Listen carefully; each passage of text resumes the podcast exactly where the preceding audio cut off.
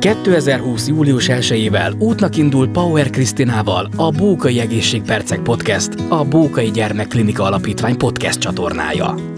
Minden második szerdán az első számú Bókai Gyermekklinika orvosaival, ápolóival, pszichológusaival, szakembereivel hallgathattok tartalmas, érdekes beszélgetéseket. Keres bennünket a közösségi oldalakon. A podcast a Magyar Nemzeti Bank támogatásával valósult meg. A mai adásban dr. Nagy Krisztián, a Bókai Arcrekonstrukciós Centrum vezetőjével beszélgetek. Az egyes számú Bókai Gyermekklinikán tíz éve folyik az arcdeformitásokkal és arcfejlődési rendellenességekkel született gyermekek sebészi kezelése. Az évek alatt a klinikán ellátott gyermekek száma folyamatosan nőtt, és a jelenlegi osztályon a műtéti keretek javítását és fejlesztését indítja el a klinika a még magasabb színvonal biztosításához. A podcast adásunkban beszélgettünk a hivatásáról, a klinikán való munkájáról, az arcrekonstrukciós műtétekről és kihívásokról, illetve az örömteli pillanatokról is. Fogadják az interjút sok szeretettel! Üdvözlöm, doktor úr, köszönöm szépen, hogy elfogadta a meghívásomat. Doktor úr, mesélje nekem egy kicsit, mióta is dolgozik a gyermekklinikán? Itt a gyermekklinikán 2010. szeptember 1-től dolgozom egy külföldi szakképzés után Tulassai professzor úr az akkori klinikavezetés kérésére kezdtünk itt a sebészeti osztályon az ajak és szájpadhasadékos gyerekeknek a multidisziplináris kezelésével foglalkozni, és erre hívtak engem. Tehát akkor ez már több mint tíz éve. Igen, Így tíz van. éve. Doktor úr, milyen módon érkezett az életében a gyermeksebészet? Amikor 2010-ben egy konkrét eset kapcsán megkeresett az akkori gyermekklinika vezetősége, akkor kezdtem el itt a gyermeksebészeti osztály keretein belül az ajak és szájhasadékos gyermekeknek a kezelésébe. Akkor az volt a cél, hogy a, ezeknek a gyermekeknek az ellátását magas színvonalon, sebészileg és egyéb multidisziplináris támogatással tudjuk ellátni.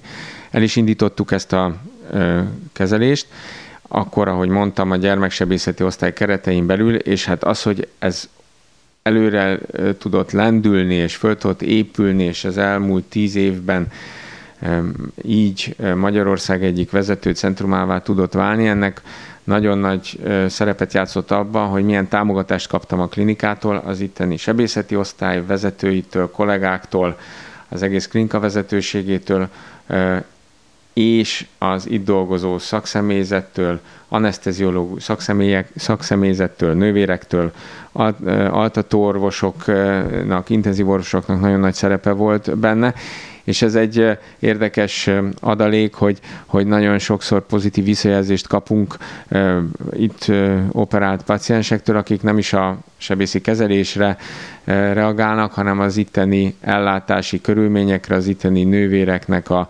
kedvességére és munkájára. Tehát azt gondolom, hogy a gyermeksebészet az én életemben egy nagyon szép módon lépett be, és ez adta meg igazából az itteni infrastruktúra, hogy elinduljunk azon az úton, aminek az eredményeképpen most tíz év után egy önálló centrumot tudunk létrehozni. Hát le a kalappal mindenki előtt gratulálok én is. És ha jól tudom, doktor úr, akkor ön is ugye az Arcrekonstrukciós Centrumnak a vezetője, immáron több mint egy éve, hogy ennek a feladatnak az ellátásáról mesélne egy picit.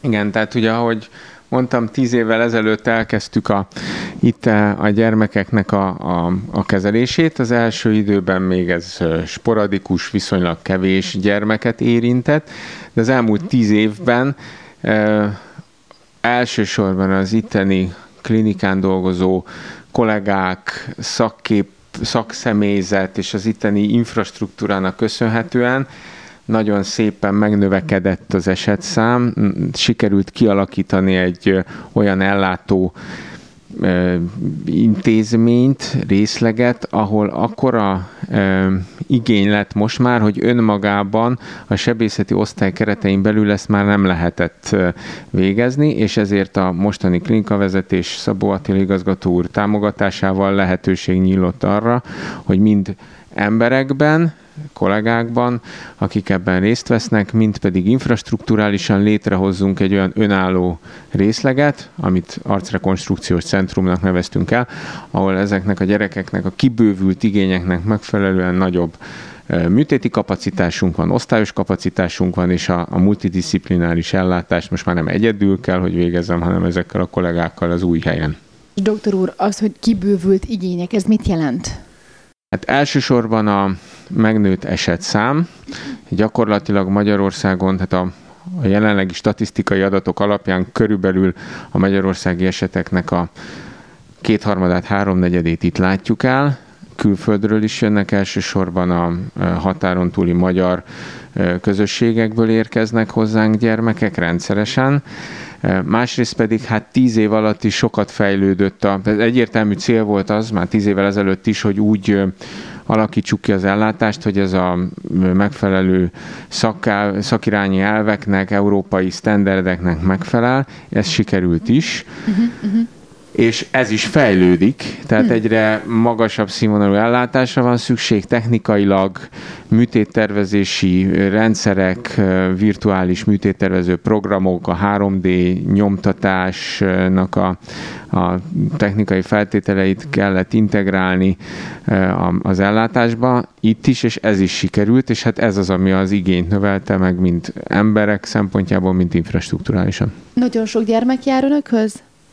Évente durván száz új esetünk van, de ezeknek a gyermekeknek hát rendszeres kontrollra van szükségük, illetve uh-huh, gyakran uh-huh. több műtétre, úgyhogy hát nagyságrendileg minden évben 10%-kal növekszik meg a, az esetszámunk, úgyhogy a, hát a legutóbbi adat az, amit tudok most mondani, ez a 2019-es, akkor már több mint 120 primér műtétünk volt. Uh. Ez ebben a, tehát ezen a területen ez, ez soknak számít. Uh-huh. Mi jelenti a leges legnagyobb kihívást ebben a szakmában, vagy ebben a, ebben a tevékenységben?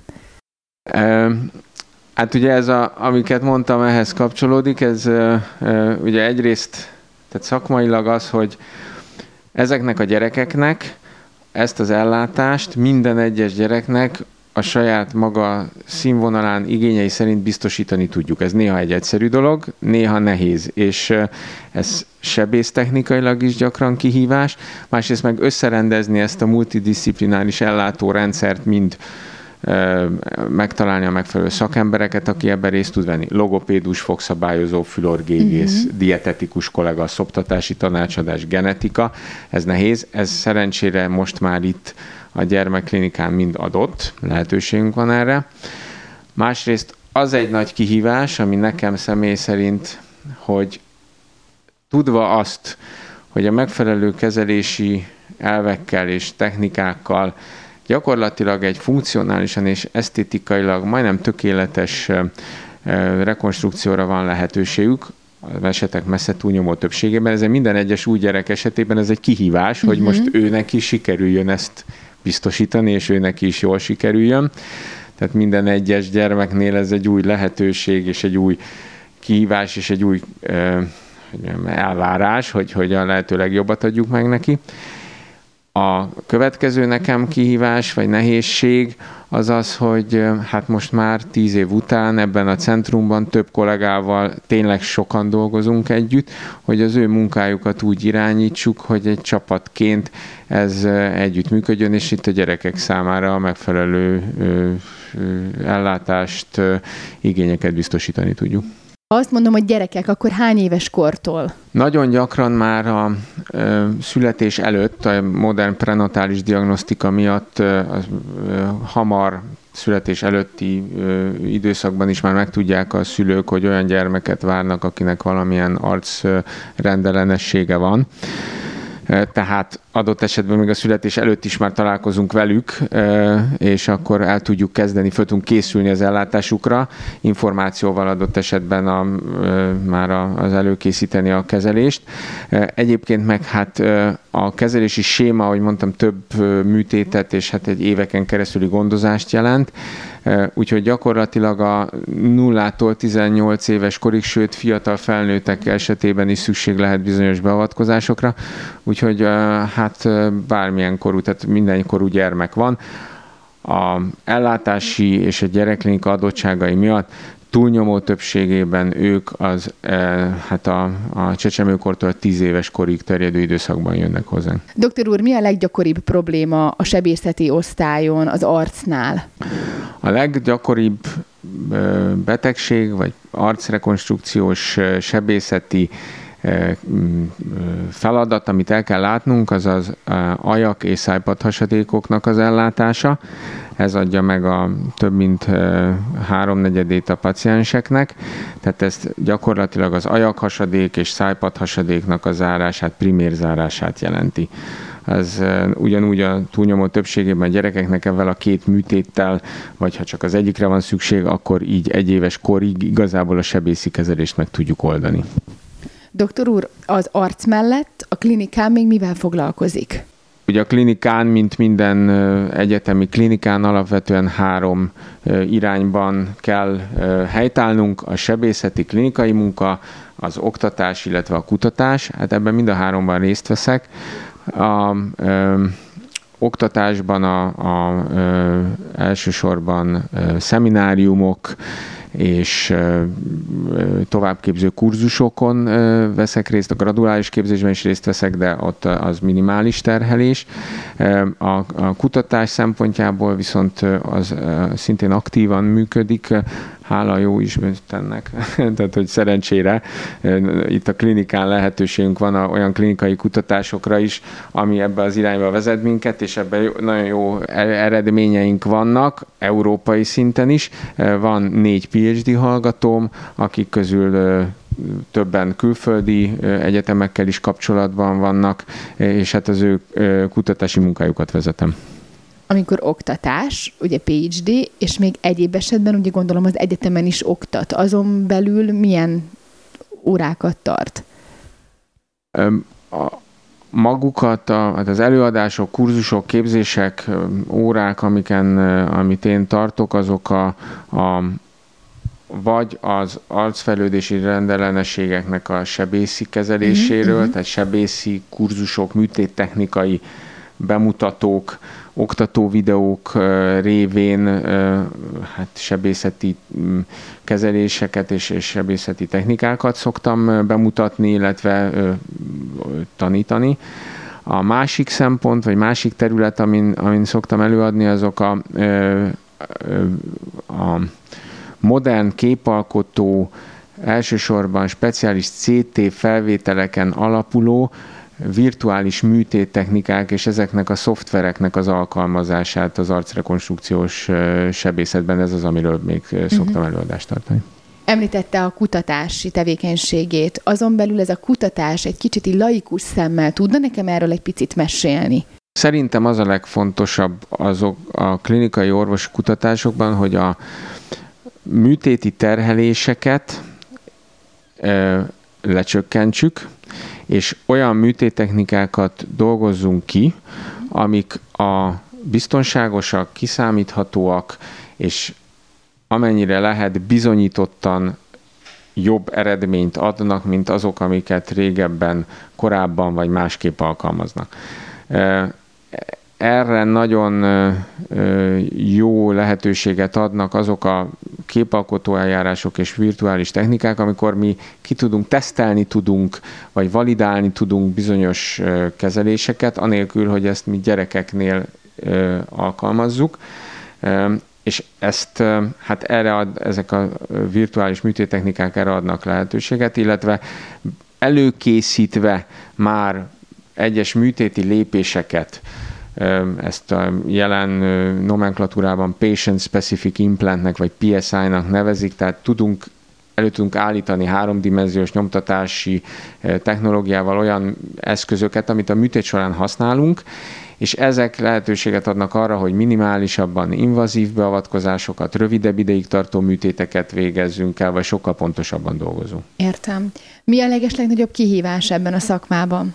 Hát, hogy ezeknek az elvárásoknak mind megfeleljünk, illetve, hogy az arcon dolgozunk, bármilyen beavatkozást végzünk, a szájban, száj körül, vagy hát elsősorban az arcon, annak mindig van egy esztétikai vonzata is, és hogy ezeket a fejlődésben levő gyermekeknél olyan abban az időben, amikor ez jó, és abban a, tehát olyan műtéteket végezzünk olyan technikákkal és olyan időben, ami az arcfejlődésüket nem befolyásolja, hogy ez az esztétikai eredményünk, ami hát egyértelműen mindenki arca szempontjából nagyon fontos, megfeleljenek az elvárásoknak.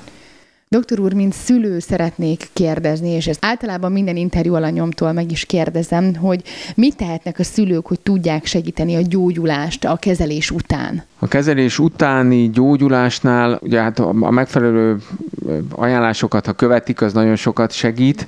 Ami egy, talán még egy szempont, amit gyakran szembesülünk ebben, hogy hát a jelen élethelyzetünkben ugye az online média, meg a közösségi portálokon keresztül rengeteg információhoz jutnak hozzá, amik nagyon gyakran jó szándékú információk, de nem kontrollált információk. Tehát ők gyakran nagyon képzettek, vagy, vagy sok információval rendelkeznek, de nem tudják elhelyezni, hogy ez az adott esetben mikor kell, vagy megfelelő alkalmazni, úgyhogy hát abban nagyon tudnak segíteni, hogyha bizalmuk van abban, hogy amit mi mondunk nekik, az az elsősorban követendő, és nem saját maguk próbálják meg megkeresni a válaszokat, mert ahogy mondtam, ezek nagyon sok információ található, és ezek egymásnak ellentmondhatnak, és nem kontrolláltak, és úgy viszont valóban félrecsúszhat a posztoperatív kezelés. Uh-huh. Doktor úr, egy picit visszakanyarodnék az arcra, hogy melyik volt a legkiemelkedőbb műtétje, amit, amit örömmel megosztana a hallgatókkal? Minden, minden gyerek műtétje fontos, és mindegyik gyerek, főleg a, a leges, legelső műtétek, tehát egy, egy gyermek esetében az első műtéti beavatkozás, hogy mondtam, mindig egy, egy lehetőség, egy egyszeri lehetőség, hogy egy olyan műtétet végezzünk, ami aztán a hosszú távon a legjobb eredményt adja. Ennek ellenére hát amit így kiemelnék, az két műtét talán. Az egyik az egy, van ritka műtét, de olyan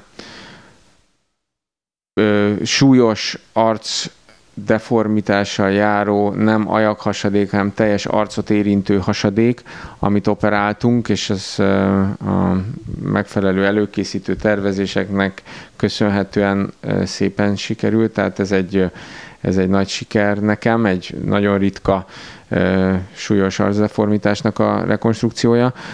A másik az egy nem olyan régen történt műtéti beavatkozás, ott az alapvetően egy, egy standard gyakrabban végzett műtét típus volt, viszont ami nagyon jó volt, hogy hogy ezt úgy tudtuk elvégezni ezzel az újonnan kialakított orvoscsoporttal, már együtt, hogy tényleg a legmagasabb európai nemzetközi szakmai irányelveknek, technológiainak, feltételeknek megfelelően.